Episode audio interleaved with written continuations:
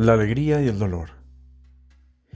Entonces dijo una mujer: háblanos de la alegría y el dolor. Y él respondió: vuestra alegría es vuestro dolor sin máscara, y la misma fuente de donde brota vuestra risa fue muchas veces llenada con vuestras lágrimas. ¿Y cómo puede ser de otro modo? Mientras más profundo cabe el dolor en vuestro corazón, más alegría podréis contener. No es la misma copa que guarda vuestro vino, la misma copa que estuvo fundiéndose en el horno del alfarero. Y no es el laúd que apacigua vuestro espíritu, la misma madera que fue tallada con cuchillos.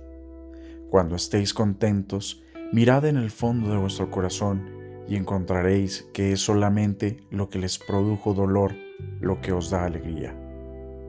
Cuando estéis tristes, mirad de nuevo en vuestro corazón y veréis que estás llorando, en verdad, por lo que fue vuestro deleite. Algunos de vosotros decís: la alegría es superior al dolor, y otros dicen: no, el dolor es más grande. Pero yo os digo que son inseparables, vienen juntos.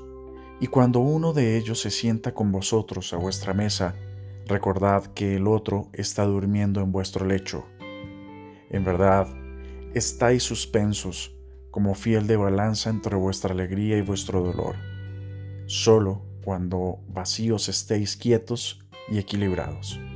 Cuando el tesoro os levanta para pesar su oro y su plata, es necesario que vuestra alegría o vuestro dolor suban o bajen.